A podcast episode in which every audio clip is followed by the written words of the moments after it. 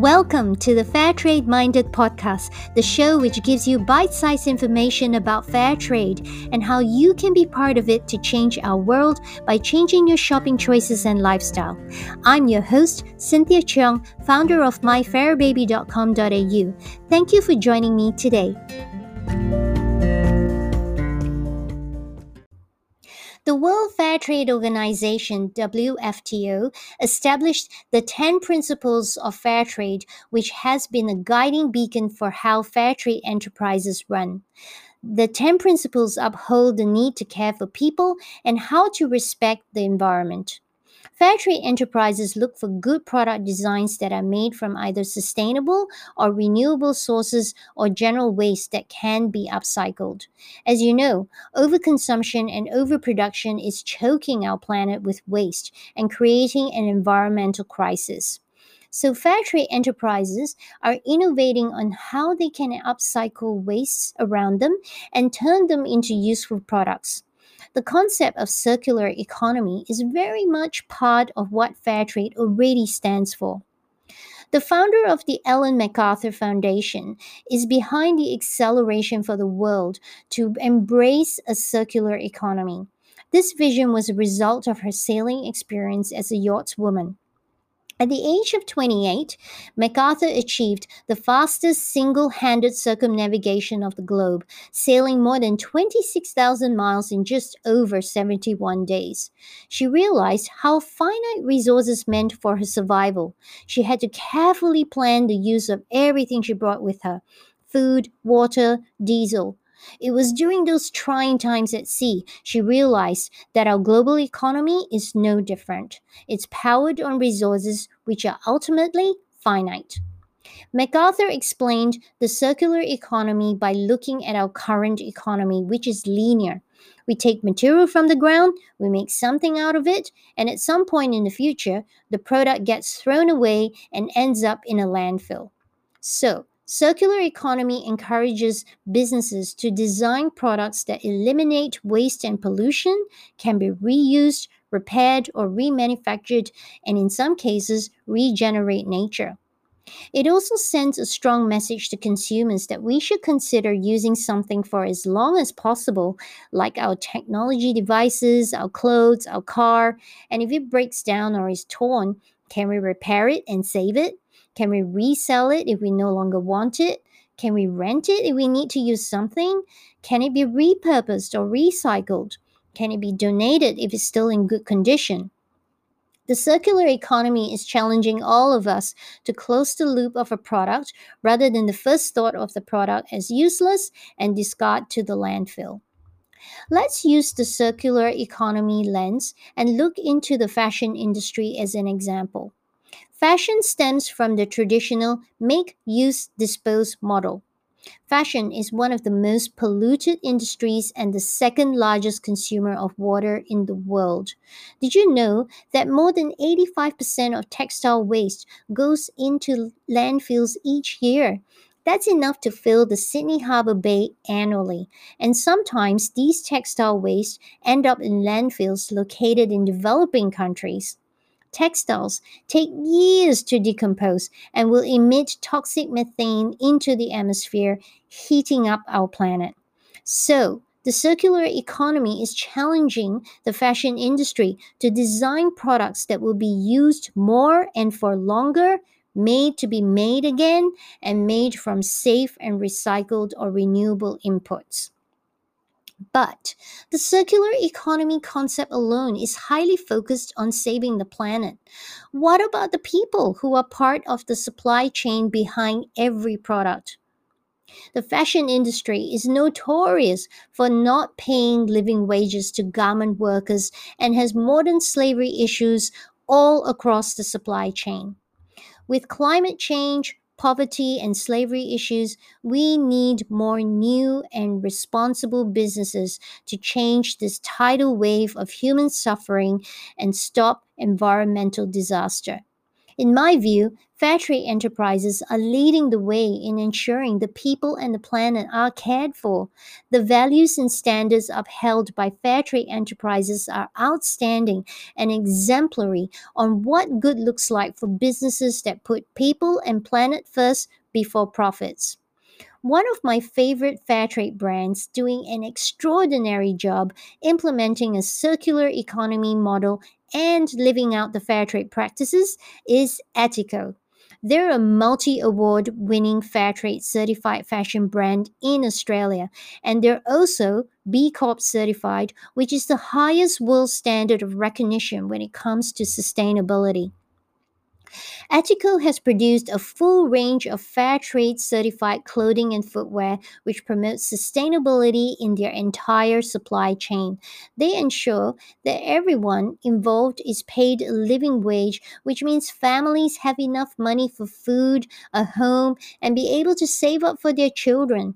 Over the years, Etiko has paid fair trade premiums, which has helped farmers, workers, and their communities in Pakistan, India, and Sri Lanka to reinvest the premiums that has educated thousands of children, provided microloans, and implemented community improvement projects. So it's no wonder they've received an A plus rating consistently in the Australian Ethical Fashion Guide.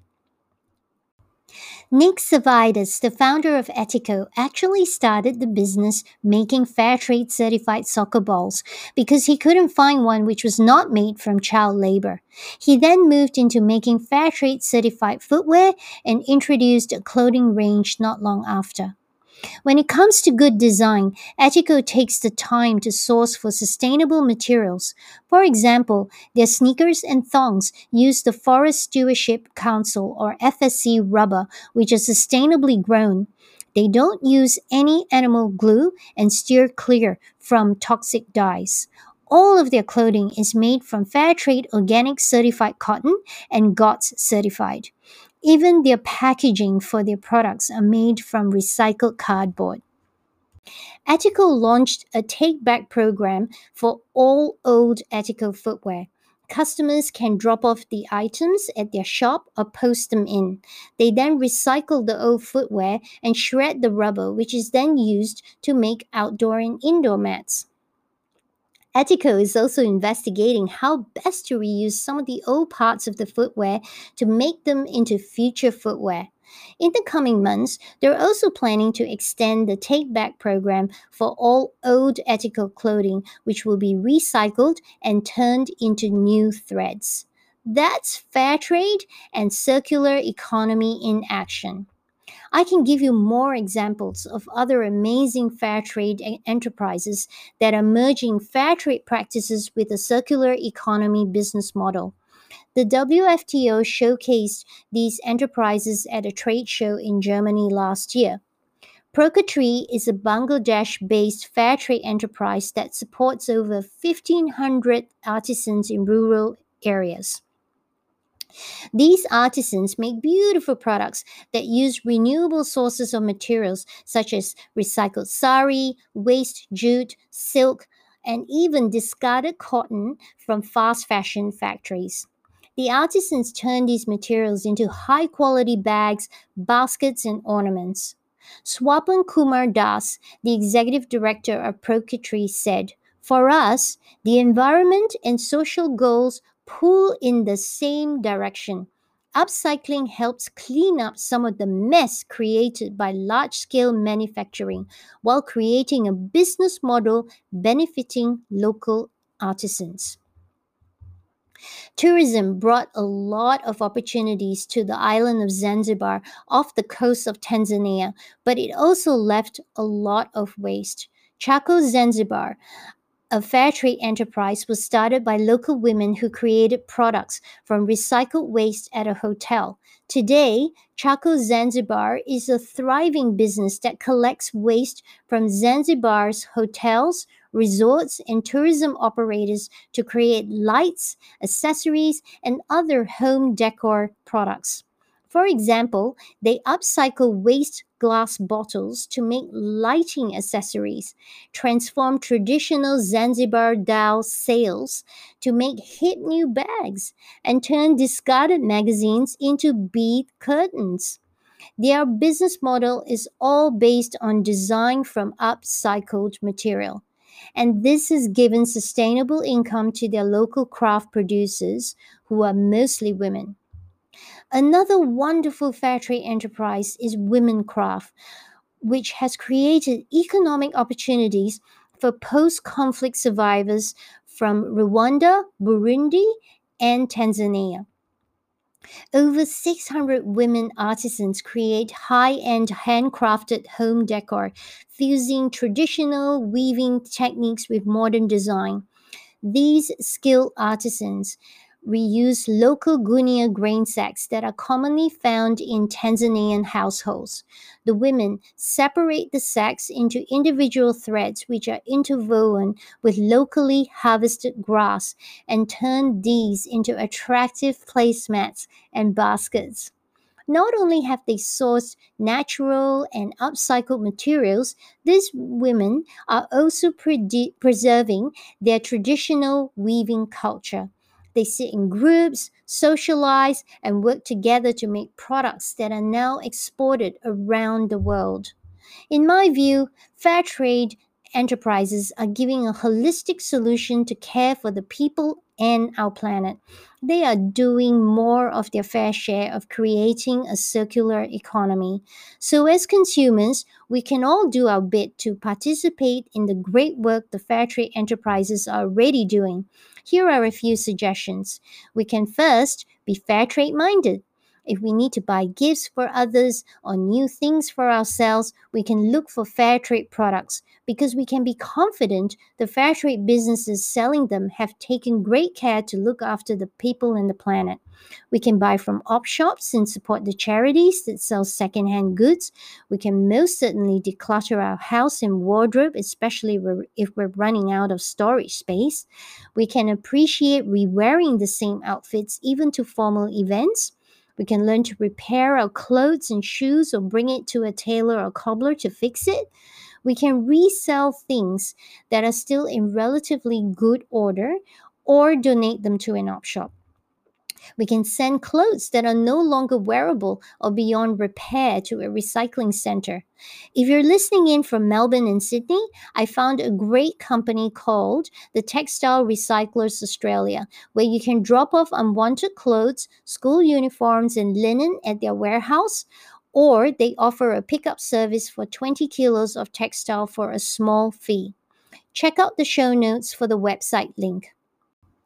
I'll leave you with this popular quote by fashion designer Vivienne Westwood Buy less, choose well, make it last. I hope you've enjoyed this podcast episode. Please follow us, and if you're listening to us today from Apple Podcasts, please rate and comment because it helps others to find this podcast to learn more bite sized lessons and stories of fair trade. Until next time, let's be fair trade minded.